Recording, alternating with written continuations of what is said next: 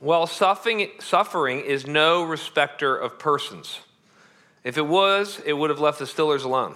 Um, we've known the Stillers for a long time. We've been walking with them for the last 18 months through cancer and through recovery and with lots of prayer. And, and, and I just want to tell you a couple things that you heard in that story and bring them out because because here's the truth. And, and you know, I, am not here to scare anybody. I'm not here to be a dooms person. But you know, all of us are going to suffer. And, and the good rule is, and you, you know this, but the more people that you're connected to, and the more people that you love, and the more people that you invite into your life, the more you're going to suffer.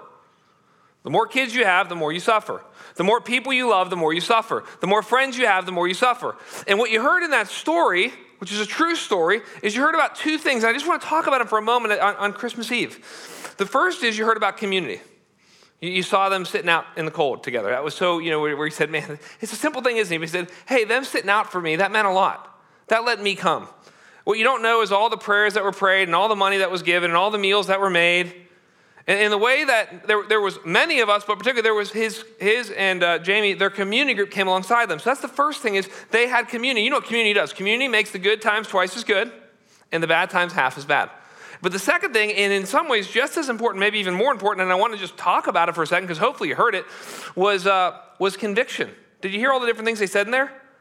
They were wrestling with it. And I love the transparency and I love the authenticity and I love the honesty. And they're saying, God, I don't know, right? I don't know if you're going to well, we know that God heals every Christian eventually, but sometimes it's in heaven and it's not here, and they're wrestling with that.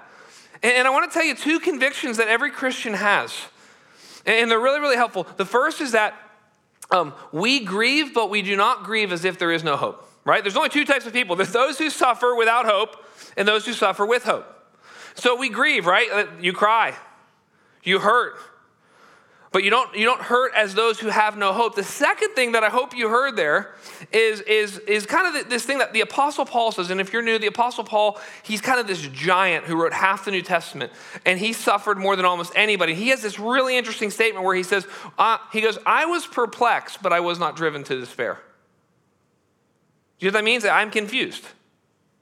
I don't know. I don't know why people at 40 with three kids get cancer. Right? I don't know. Well, Christianity actually doesn't answer a lot of our, the deepest, kind of minute, personal questions about suffering. What it does is it says, something even more profound. It says, hey, we have a God who suffered for us and who suffers with us. I'm not here to be offensive about Buddhism, but do you know what the, the, is at the center of Buddhism? A fat guy with his shirt off smiling. Right? That's the image of Buddhism. It's like, I can't relate. Okay, maybe a little bit I can relate, okay? I could lose a little weight, but I can't in general relate. What's at the center of Christianity? A guy crucified for sinners. A guy stripped naked, dying an innocent death, asking God why. And so, what's interesting is when we made that video three weeks ago, we didn't know what news they were going to get. I didn't know what I was going to have to tell you tonight, what I was going to have to say tomorrow. But I rejoice to say a week ago they got a clean scan. Isn't that amazing?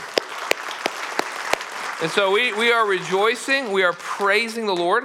And I just want to take a moment and pray because I, I don't know where you're all coming from. Uh, those of you watching online, I don't know where you're coming from. Christmas is an amplifier and a magnifier. And so the good times are better and the bad times are worse. For some people, it's like, man, first Christmas engaged, first Christmas married, you know, first Christmas with a baby, first Christmas with a home, first Christmas with a job. Uh, for other people, it's a great reminder of what they still don't have. And so I still am not married. Or it's the first Christmas without. Dad's gone, grandpa's gone. It's been a hard year. Let's pray and then let's go to God's word. Pray with me. Lord, we come to you right now in Jesus' name. I want to just thank you for the Stiller family. I thank you for their faith. I thank you for their vulnerability. It's not easy to get in front of a camera and tell a story, tell a sad story. Lord, I don't know all the stories that are represented in this room. Lord, there's a lot of loss in this room in the, in the year of COVID. There's a lot of joy in this room. This is what it means to be the church. We rejoice with those who rejoice, and we weep with those who weep, Lord. Lord, we just praise you, Lord. Our trust is not ultimately in medicine or chemotherapy or medical doctors, but we thank you for them. We thank you that we live in a city with great hospitals. We thank you that we live with so much common grace on the other side of antibiotics. Lord, I just pray you'd prepare our hearts right now. We've got a lot going on as we end the year. calm us right now, Lord. We've got a lot going on as we've got shopping maybe to still do. As we look toward 2021 and feel all over the place about that year as well and what it's going to be like. Give us much grace. Give us time to look at your word. We ask this in Jesus' name. Amen. Well, whether you're watching online in the VHQ venue, in the lobby, in here, Merry Christmas. Merry Christmas to you. Merry Christmas to your family. Uh, what we're doing here, if you're new, if you're watching for the first time, is we're walking through the Christmas story. Now, here's what's interesting. Though almost every, I think the last study said 92% of Americans love Christmas. Okay? They love it. You might love, who knows what they love about it? Do they love the cocoa? Do they love the presents? Do they love, you know, the parties? Do they love the Hallmark movies? Who knows what, why and what they love? But 92% of Americans said, I love Christmas. But here's what's interesting. Most Americans have no understanding of the biblical root of Christmas. And that's really our fault if you're a Christian. Kind of one of the humbling things is that we live, this is something to sit in just for a moment, okay? There's to be some happy times tonight too. We're sitting in some serious things. Um, is that we live in the greatest decline of Christianity in the history of our nation. You, you, you, me. We live in the greatest decline of Christianity in the history of our nation. People have podcasts and more discretionary income and more discretionary time and more books on their Kindle, okay? And more audiobooks that they're listening to, and they have no idea of the story of Christmas. Where do most people learn about Christmas from? Two areas Christmas carols, okay, and the nativity scene. Now, Christmas carols, we love them, we just sang them, okay? But some of them are wrong, okay? Have you ever heard the song Mary Did You Know? Do you know the answer to that song? Yes, okay? That's the answer. Read Luke chapter 2, okay? An angel appears, tells her, Mary, did you know? Yes, very short song. Um, uh, uh, you know, the other, the other one is Oh Silent Night. You love it, I love it, we love to sing it. Oh Silent Night, okay? A baby was born in a barn, okay? Nothing silent. How many moms like that wasn't silent, okay? All the dads that were in the room when the baby was, born, that was not silent, okay? Not a silent night. Um, or we learn it from the nativity scene. The nativity, nativity scene is great. You've seen them outside, you've seen them in churches. But the, the truth is, and we'll see this tonight, the wise men, they don't get there when Jesus was born. It says they saw the star when he was born. It took them, depending on weather, three to six months. So if you want to be biblical tonight, you take the wise men, you move them into the living room. You move them to a different room. Okay? And you said they'll be there in three to six months. Um, and so, so guys, what I want us to do is I want us to go back and I want us to open up your Bibles, type two, turn to uh, Matthew chapter two. With a little bit of time that we've got left on Christmas, I want us to look at the final three responses to Jesus Christ. Every person has to respond. You have to respond. I have to respond. There's not, there's not really a third option. We either are responding positively or negatively to Jesus. And let, us look at this story. This is in Matthew chapter 2. We're just going to start right in verse 1, with, if you look with me. It says this Now, after Jesus was born, and, and just to remind you how that happened, a some of you have been here the whole time, but just to remind us all, a 15 or 16 year old poor girl from a rural religious town finds out that she's going to be the only virgin pregnant in history and has to tell her future husband this. And it doesn't go well at first until an angel appears to him. And then together they have to realize that we are going to be misunderstood in our small religious town for the rest of our lives. Well, they have Jesus, and here's what it says happens immediately after Jesus was born. It says this Now, after Jesus was born, in Bethlehem of Judea, in the days of Herod the king, behold, wise men came from wise men from the east came to Jerusalem. So when you read the Bible, you'll notice all these interesting things, like Judea and Bethlehem and King Herod and wise men, and they came from the east. And you're like, well, why so much detail? Well, it's because we're reading a historical book, and I want you to know this. At Christmas, uniquely, we have watching online, and in, in, here, we have people who maybe otherwise, and that's great, we're so glad you're with us, who aren't with us the rest of the year. And, and those people may have some questions. You may have come with a friend, you may have come with a family member tonight, you may go, what's, what's, what is Christianity all about? Well, this, let me tell you this it's based on historical fact.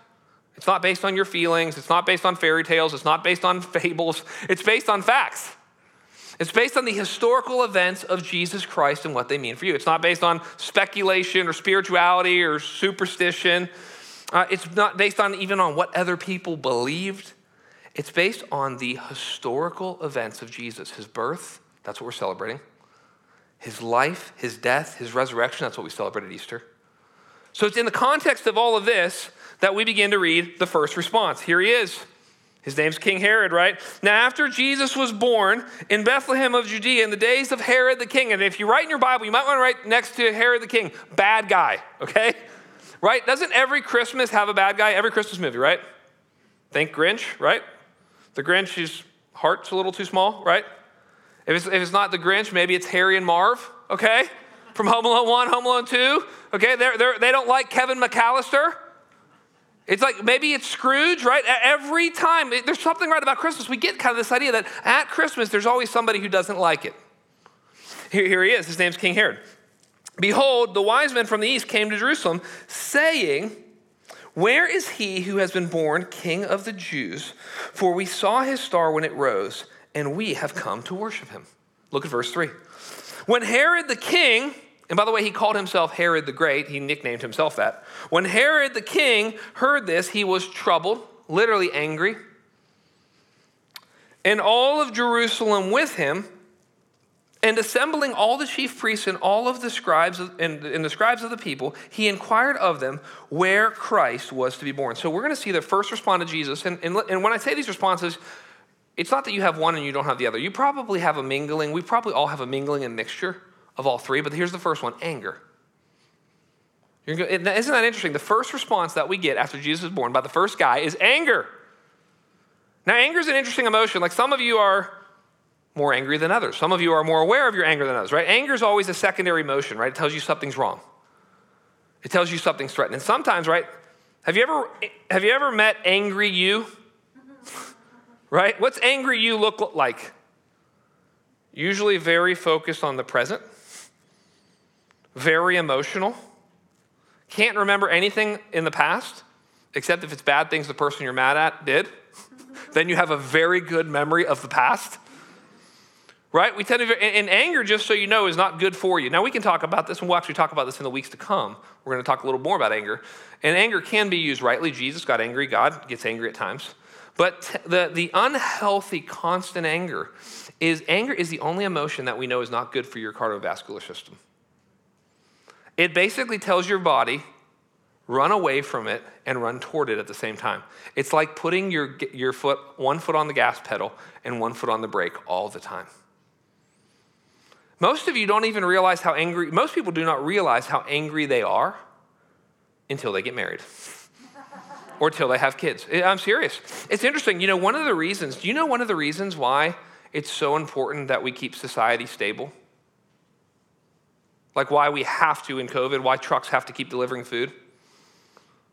Like, like I'm serious. Like the, the, one of the main reasons that we want society to remain safe and stable and we want the, this room to stay a good temperature so we're all okay. We don't want anything too crazy to happen. I'll tell you, we actually know why. Because I don't want to meet angry you. that's it. That's the reason. You don't want to meet angry me. We certainly don't all need to meet angry each other at the same time, and that happens in society. That's why even the worst kings often will not starve their people, because you don't want to meet angry person. I've talked to men in the military who met angry themselves. Most PTSD, I've told you this before, is I saw myself become angry and do something I didn't know I could do. So part of it is when you read about Herod, don't be like, that. he's an angry guy. It's like, well, you're probably an angry guy or an angry girl. Now, let me tell you a little about Herod because you have to understand him. Now, Herod he was all building his own empire. He called himself Herod the Great. He called himself King of the Jews. So, how do you think he felt when he heard King of the Jews is born? Not, ha- not happy, right?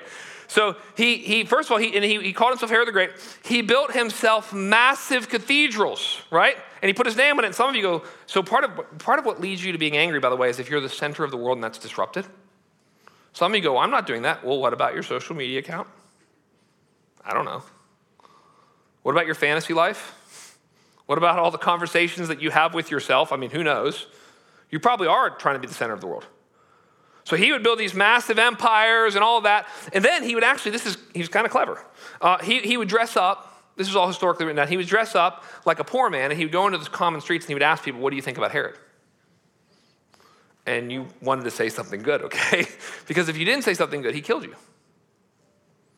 So he was very that, and then he was very paranoid. He was very threatened, right? Because this is another thing that anger does. I, I, get very, very threatened. Now, so what he would do when he got threatened is he would kill somebody. So his wife threatened him, he killed her.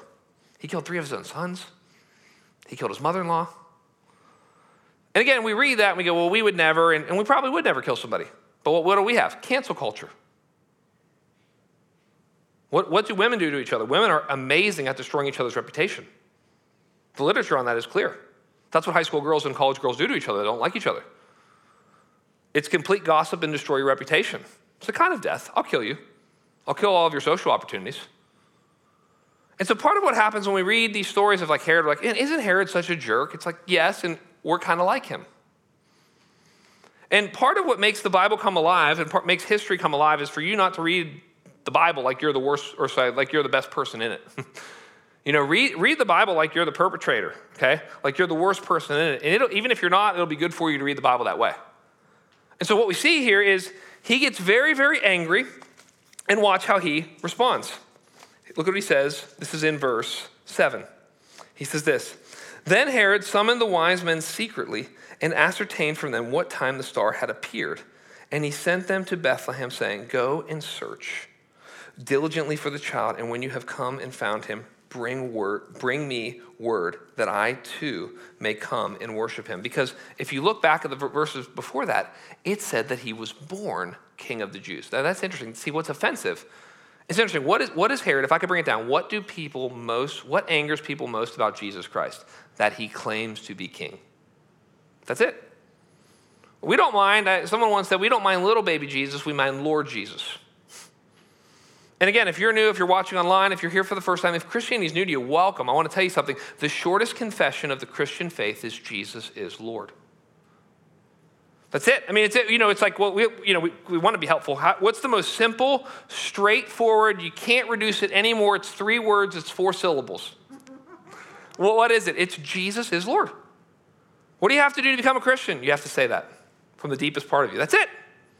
You have to understand what God has done, and you have to say Jesus is Lord, which is, a, which is basically saying, I'm not Lord. Right? And what happens is a lot of us, we want to be in control of our lives. What COVID has showed us is we're not very good at it. We were not good at it beforehand. We're definitely not good at it now. Right? And there's two types of people. There's those people who are there trying to be the Lord of their life, and you're not doing a good job, right? You're a bad, bo- you're a bad boss and a worse employee. Okay? You're not doing very good with yourself. There's others of you, you struggle a little bit more with insecurity. You're, you're a little more insecure. You, maybe you struggle with uh, peer pressure. Maybe you struggle with codependency. You know, maybe you struggle with people pleasing. What you're doing in that is you're making somebody else king of your life. Now, now you know, it's like in that, that somebody else becomes the most important person in your life. And that's a dangerous thing. Like, I love my wife. She's a great wife. We've been married for a decade. We've got three kids together. She's a great wife, very crummy king. very crummy God in my life. And that's what often happens with people. So I want you to see what he does. He goes and he sends these people. Look what he says, verse 8. I want you to see this one more time. He says this Go and search diligently for the child, and when you have found him, bring me word that I may, that I too may come and worship him. Now, does, you should know this even if you don't know the story, just from the context. Does Herod want to worship Jesus? The answer is no, right? He's using his words to manipulate people. Do we ever do that? The answer is yes, we do that all the time. How do we know we do that? Our kids do that when they're very young, right? You know that my kids will do this all the time. They'll have a conversation. I can hear them in the other room. Who's going to come talk to dad? right? This is how, I mean, all, all, if you ever look at a kid, what is a kid? A more simple version of you. That's what a kid is. A more simple, more emotional, more one sided version of you. So what do they do? They, right, and me, they, they, they, they kind of talk, who's going to go, you know, and, and then they send them you know, send them to me, or depending on the topic, or send it to Margie. And then what do they do? They say very nice things. I normally believe them. I try to. You know, and then they, then they ask for something. It's manipulating. Now, now here's the principle, though. Um, a lot of people, their response to Jesus is, fine, I'll have Jesus if it will get me something else. Do you understand that? So he, he really wants to just remain king. So in his, he wants Jesus so he can kill him. We want Jesus. Why do people want Jesus? People want Jesus for all different reasons. I mean, less and less today, but historically, why do people want Jesus? They want a good marriage right? If you want to stay married, you better stay in the church. So then Jesus becomes the way that, you know, I get married, you know. Maybe people want their finances, you know, maybe people want their finances to go straight. So they pray and they ask Dave Ramsey into their heart, okay? they start coming, they, they start learning the biblical, because there's a lot of good biblical principles. They learn good biblical principles about finances and resources and money. And they're like, this is great. This is it. I, I love Jesus because Jesus got me a, a balanced budget. Sometimes people, you know, I really want Jesus because I want my kids to end up not being too, too, too, too crazy. So we got to get our kids in the church. And you'll know, you don't really know, it's, it's interesting, you know, we don't know ourselves very well. Like, if, you know, we wouldn't need anthropology and psychology and counseling and uh, philosophy if, if you knew yourself well. You don't. I don't. So what oftentimes you don't even know what you want Jesus for till you don't have it, right? So then you start saying things like, God, why didn't you? It's like, oh, that was the deal. That was the deal. You wanted me so that you would be healthy. That, and it wasn't revealed, right? You don't know what you don't have till you don't have it. And so he tries to manipulate the situation. He says, I want Jesus for another purpose. And then he says this. He gets even more angry. Look at drop down to verse 16. We're going to come back. We got to drop down to see the end of the story with Herod. We're going to move on from him in a moment. Here's what happens at the end. Then Herod, when he saw that he had been tricked by the wise men, he became furious, really, really, really, really angry. Right? If you don't deal with your anger, does it get better or does it get worse? It gets worse. Right? What ends up happening? You end up blowing up at your spouse or your friend. You're like, why'd I do that? Because you weren't responding to the last to that one time. You were responding to the last 25 times. You didn't say anything you didn't do anything. So he becomes incredibly furious. He sent, and this is very sad and very, very similar to the birth of Moses. The birth of Jesus and the birth of Moses, very similar. He became furious and he sent and he killed all the male children in Bethlehem and in all that region who were two years old or under, according to the time that he had ascertained from the wise men. So the final reason that, and it's connected to Jesus' lordship, why does he get mad at Jesus? Because Jesus won't do what he wants him to do. He, he won't control, he can't control Jesus. Have you ever noticed that? You're like, Jesus, follow me. He's like, you got the command backwards. right? Jesus, will you just please answer all of my prayers and do everything that I want you to do? And would you do it right on my timeline that I want you to do it on? And Jesus says, I won't. This is why the lordship of Christ is so important, Lord. I'm going to submit to you. I can't, you know, no Lord is an oxymoron. I can't say no Lord in the same sentence. It doesn't make sense. So we begin to see that what happens with Herod is he gets very angry primarily because of the lordship of Christ. Now here's the good news. Jesus, this is the good news. Jesus is a good king. We'll move on to the next, next thing, but I want you to know that, that Jesus is a good king. He doesn't want to hurt you, he wants to help you. He wants to heal you. He wants to bring you hope. The, the great uh, lie that we believe is, man, if I gave my life to Christ, it would become terrible. It's like, no, actually, Jesus would give you what you need and he would give you what's best for you, not necessarily what you'd want. So that's the first response. The first response I wanted us to look at today is the response of being a good king, but they are angry. But Herod is angry. Second response I want you to see is a little different. We got to go back through the passage and see it. So first there was Herod. Now we're going to focus on religious people. So, and, and this is a good thing to think about. When you think about all the people in the world, you can divide them up a lot of different ways. A very good way to divide them up is rebellious and religious, right? So you can think rebellious, they hang out on Trade Street, okay? Religious, they hang out in the church. Okay? Rebellious, they, they run away from God a certain way. Religious, they hide from God in the church. And here's what it says. I want you to, I want to read this. Now, after Jesus was born in Bethlehem of Judea, we're back in verse 1. In the days of Herod the king, so he's the bad guy who's angry. Behold, wise men from the east came to Jerusalem. We're not going to focus on them yet, we'll focus on them next saying, Where is he who has been born king of the Jews? For we saw his star when it rose, and we have come to worship him. When Herod the king heard this, he was troubled, and all Jerusalem with him, and assembling, and here it is, he calls in the religious people. He calls in the Awana kids. He calls in the Sunday school people, okay? He calls in the people who were in youth group all their life and did college ministry and all that kind of stuff. He says this Assembling all of the chief priests and scribes of the people, he inquired of them where the Christ was to be born.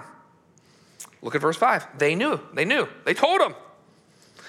In Bethlehem of Judea, for so it was written by the prophet, and, and they quote it, and, and we guess they quoted it by memory. And you, O Bethlehem, in the land of Judah, are by no means least among the rulers of Judah, for from you shall come a ruler who will shepherd my people, Israel. So, what's interesting is he goes to the religious people, and I want to spend some time on this because this would be my biggest concern. As a pastor in a, in, a, in a city like Winston-Salem that has 516 church buildings, is that we would have the second response, which is apathy. The first response is I'm angry at God's lordship the second response is I'm apathetic to God's word. Do you notice that they know they actually can quote by heart a verse of the Bible that you probably, and I wouldn't have known had I not known the reference, don't even know where that book's from, what that verse is from. It's from Micah chapter 5, verse 2. I'm not going to ask you to raise your hand if you've ever read that book. My guess is many of you may have never even read that book. They could quote the exact verse from it. But here's the thing they don't go, Can I come with you? So when we get to the, you don't see the scribes, right? You don't see the scribes and the chief priests. They're never in the nativity scene because they don't care to go. And th- this is the great danger in Christianity is that we have head knowledge but no heart desire. I, don't know if you've ever heard of uh, a guy named Paul David Tripp. I recommend any book he's written. He's a counselor. And I heard him share his story one time. He's in his 60s now, maybe. And he was talking about a season of his life. He said, You know, I woke up and he said it was several mornings in a row. He said, and I read the Bible. He said, just like I normally did. He said, and I finally, he said, I just, I wasn't feeling much. He said, I went over to my wife he said, and I took my Bible in front of her and I said, Would you pray for me? I, I'm reading this and feeling nothing. And he said, How many of us are, would be honest? We sometimes feel like that. I'm reading this and it's having no effect on my life. Right? Because there, there's the head, you know this, there's the head, the heart, and the hands, right? There's the mind, the will, and the emotions. And all of us are supposed to come to Christ. Now, what happens in America, let me tell you how it works out. People trade in attendance. I'm talking about people who actually come to church. I'm not talking about anyone who doesn't come to church. I'm, that, I'm talking about the religious people. They, they settle for attendance instead of transformation. And, and I don't know how it exactly works. See, I, again, I, I can struggle with this too, but as somebody who grew up not in the church, it's hard for me to understand. I get it more now that I've got kids and I've been around the things of God for a long time because that's what happens when you get around the things of God a lot. You get familiar with them. You learn the Christianese. You learn how to tell people. You learn how to make listening noises. Mm-hmm, right? You, you, right? You learn how to tell people you're praying for them even though you're not. I mean, you, you learn kind of all of the things, all, you, know, you know how to say you're listening, you know, you're being led by God even though you don't care. I mean, you, and it's kind of really, really scary because sometimes you can do those things, you don't even realize that you're doing them. And it's a constant fear, right? It's a constant fear. Every parent who has kids, who tries, who genuinely cares about their salvation and raises them in the home, cares that they, they want their kid to actually be transformed. Not just a 10 kids ministry and then a 10 youth group and then go to a Christian school or I don't know, or something like that. Like, you know, we're, we take our kids through the Christmas story each year, and we got them a chocolate calendar this year, and we read the Advent story and give them a chocolate calendar. Are they more excited about the Advent story or the chocolate calendar? The chocolate calendar, right? I mean, it's a little, little, little piece of chocolate, too. Uh, you know, you'll be telling the story that, yeah, Jesus was born as a virgin to save the entire world. Dad, is it time to eat the chocolate? It's like, oh, you know, but that's, that's what, when you think about it, it's like, why does missions exist? Why does missions exist? Because lots of people don't know that story. Do you know that we have a family in our church that they're, they're here on furlough right now? They moved their entire lives to Laos. It's so far away that they're so, it's so far away that when we were talking about visiting the first time, they said a plane only comes to us twice a week. So I'm, I, all I'm saying is, why do people go to Laos? Because people, that story is not well known. So people trade in uh, attendance for transformation. That one of the most awkward conversations I have with people are people who come to our weekender and want to get baptized and aren't Christians. You know, and it's like, well, you talk to them and you, and you say, when did you become a Christian? I've always been a Christian. It's like, wrong answer. Try again. No one's always been a Christian. You know, what, what is Christianity about? Well, following Jesus' example. Wrong answer. Part, maybe partially an answer, but tell me about the cross. Tell me about forgiveness. And it's just amazing how often people don't understand these things. And, and just so you know, our commitment at Two Cities Church is to try to talk about them. So you're like, Kyle talks about the same things all the time. Good, you're getting it, okay? Um, we try to talk about things in such a simple, clear way that we would make it very hard to go from Two Cities Church to hell. We want to just be super clear about who Jesus is, what his message is, how you have a relationship with him, how you repent and believe. So, so the first thing is they attend. The second thing is it never att- attaches their emotional life. Now, listen, this is important to know whether you're a Christian or not. There are two levels. This is Jonathan Edwards came up with this. I'm not this smart. Jonathan Edwards is the uh, greatest mind America's ever produced. That's what people say, whether they're Christians or not. He just he studied 13 hours a day, right? This is before TV. He studied 13 hours a day. Okay. He would ride around on his horse and, and pin notes to his jacket as he would ride around. You know, that was his way to kind of drive and text. Um, and, and he just had all of these kind of ideas. And, um, And one of the things he, he realized after meditating on things for a long time is that there's something underneath your emotions, which are your affections. So, you know, you might say, like, I'm embarrassed. Well, that's kind of an emotion, right? I'm embarrassed, whatever. The question would be, what would be the, what are your affections? Your affections are what you love and hate. The hard thing is you can't change what you love and hate.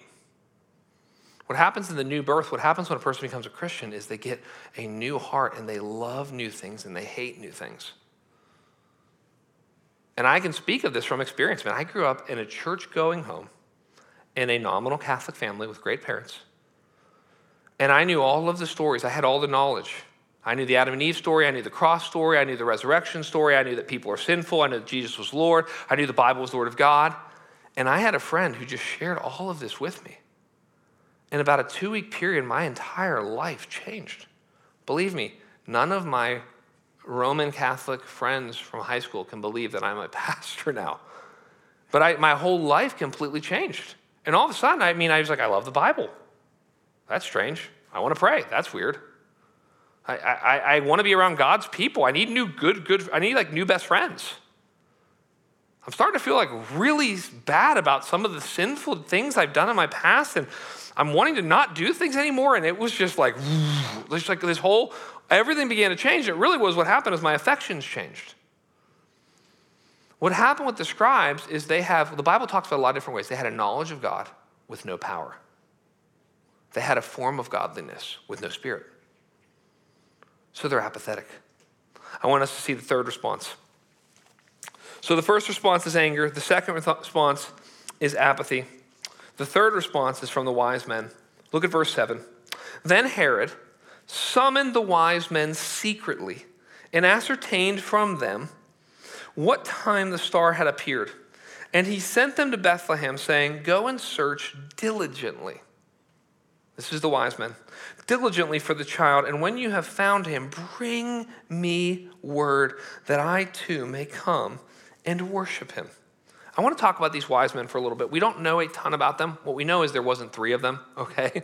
I think that the, the tradition said there was three because there was three gifts. We'll see that in a little bit. Um, but most likely it, there was, you know, at least a dozen of them, more likely. These would have been the scientists of the day. They would have been the people who knew how to study. They were watching the stars, right? If you don't know, the science is only 500 years old, like in its current form. And so science is fairly new in human history. So these would have been the quote unquote scientists today. And it's interesting because a lot of times people think, you know, we taught in this series, is Christianity for young people? Yeah, Mary and Joseph. Is Christianity for kind of the down and out, the blue collar person? Yep, the shepherds. Is Christianity for old people? Yep, Simeon and Anna. Um, is Christianity for religious people who can change? Yep, scribes. You know, is Christianity for smart people? Yes. It's interesting. You know, have you ever heard of Francis Collins? Francis Collins, you could look him up sometime. Francis Collins, let me say this. I mean, some of you are smart, probably, my guess is. None of you are smarter than Francis Collins, okay? Francis Collins was the head of the Human Genome Project, okay? smart guy. If you know Francis Collins, he was the chief resident um, at UNC Chapel Hill, not that, that far down the street.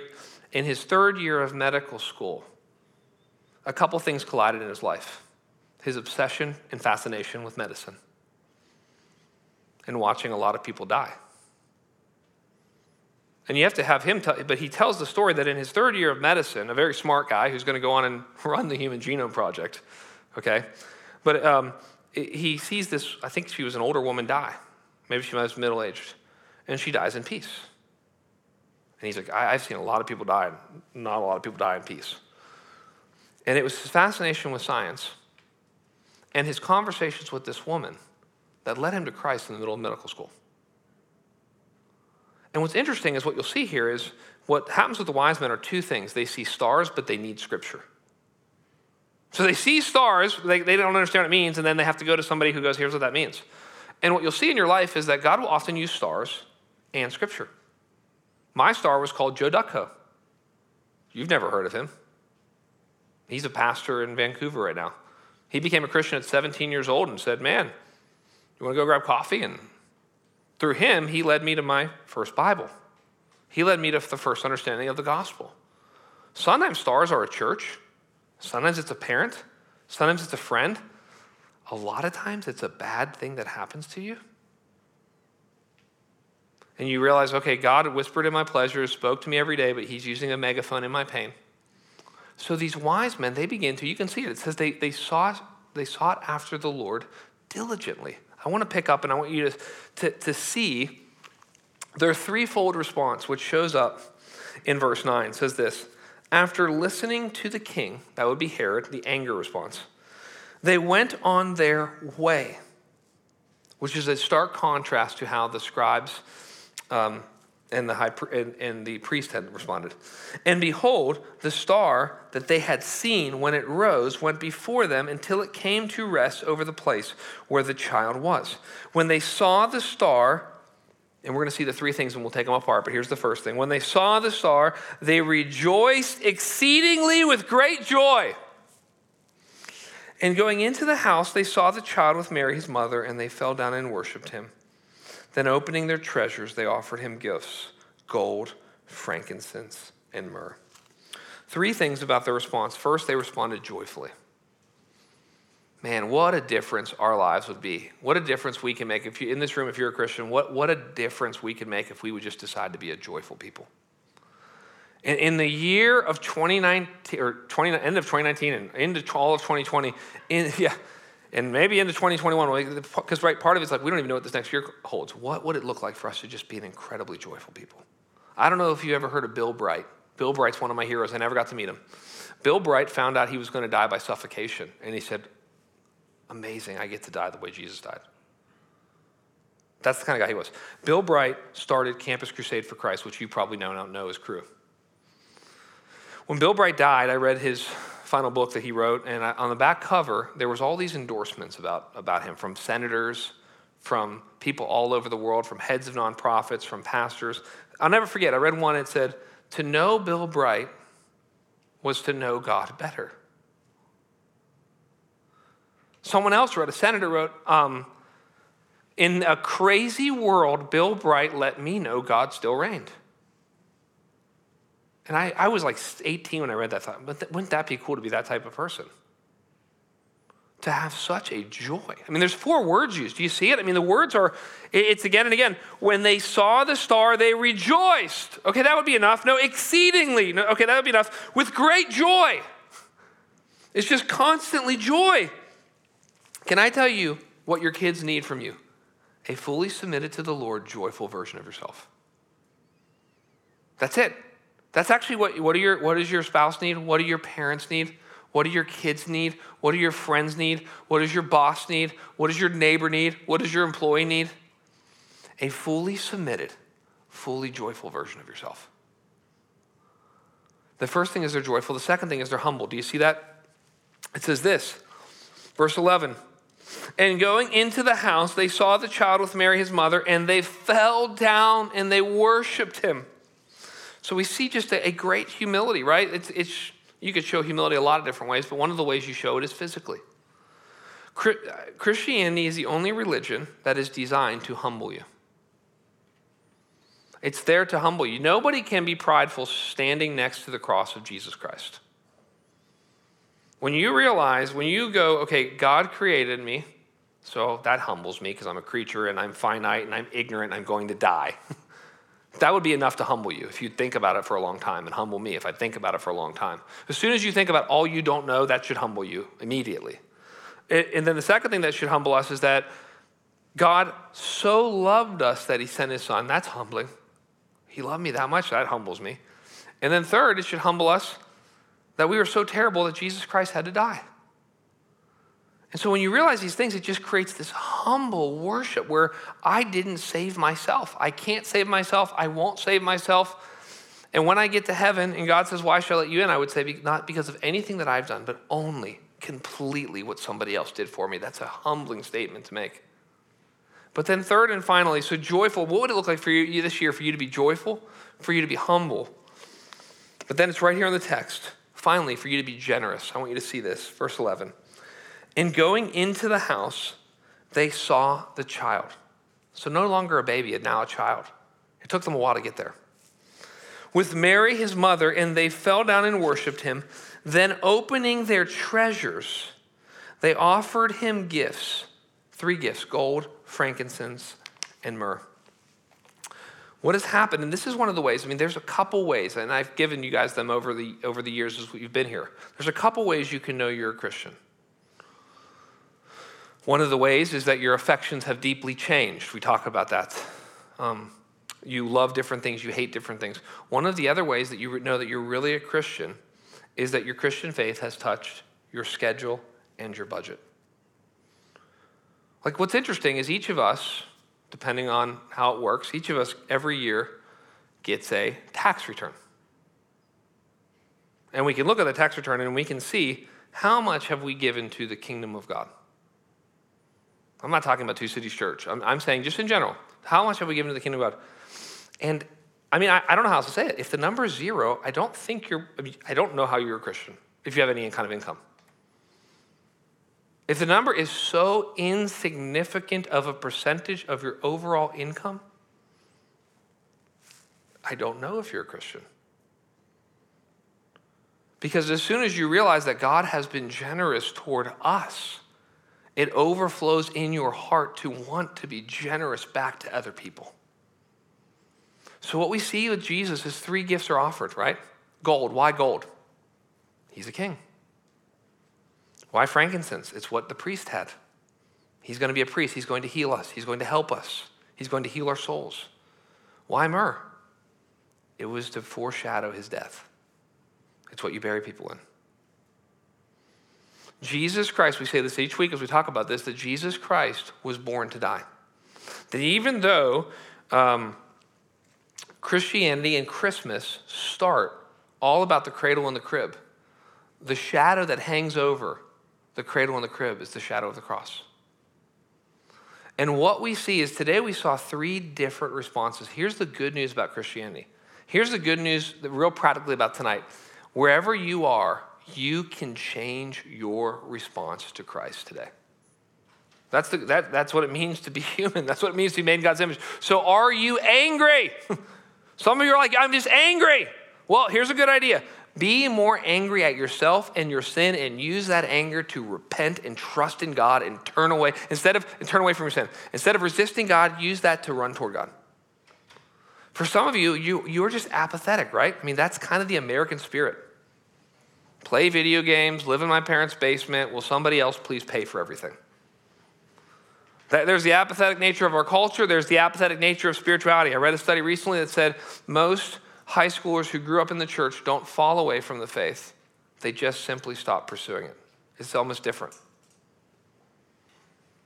What motivates us to continue to follow Jesus Christ is to realize his pursuit of us.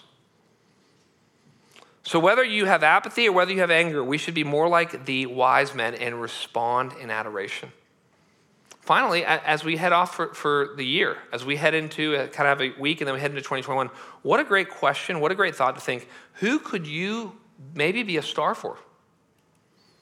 Who could you, maybe over this holiday season, you're going to see friends or you're going to see family or you're going to see neighbors or you're going to see somebody. Who could you use your influence in this unique season to point them to Christ and to point them to scriptures?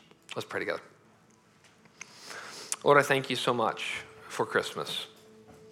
I thank you for the ways that we get to see different people respond, Lord. We just have to admit that we're often like Herod, Lord. We're angry.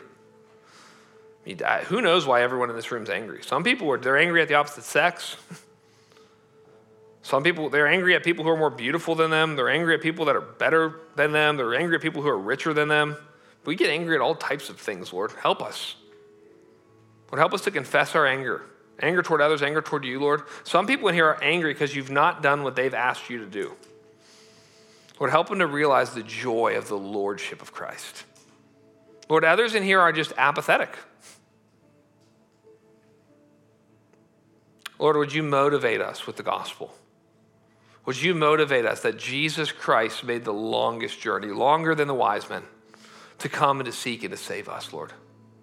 Lord, Lord, would we respond individually as families and as a church with those three words, with joy, with humility and with generosity, we ask in the name of Jesus Christ. Amen.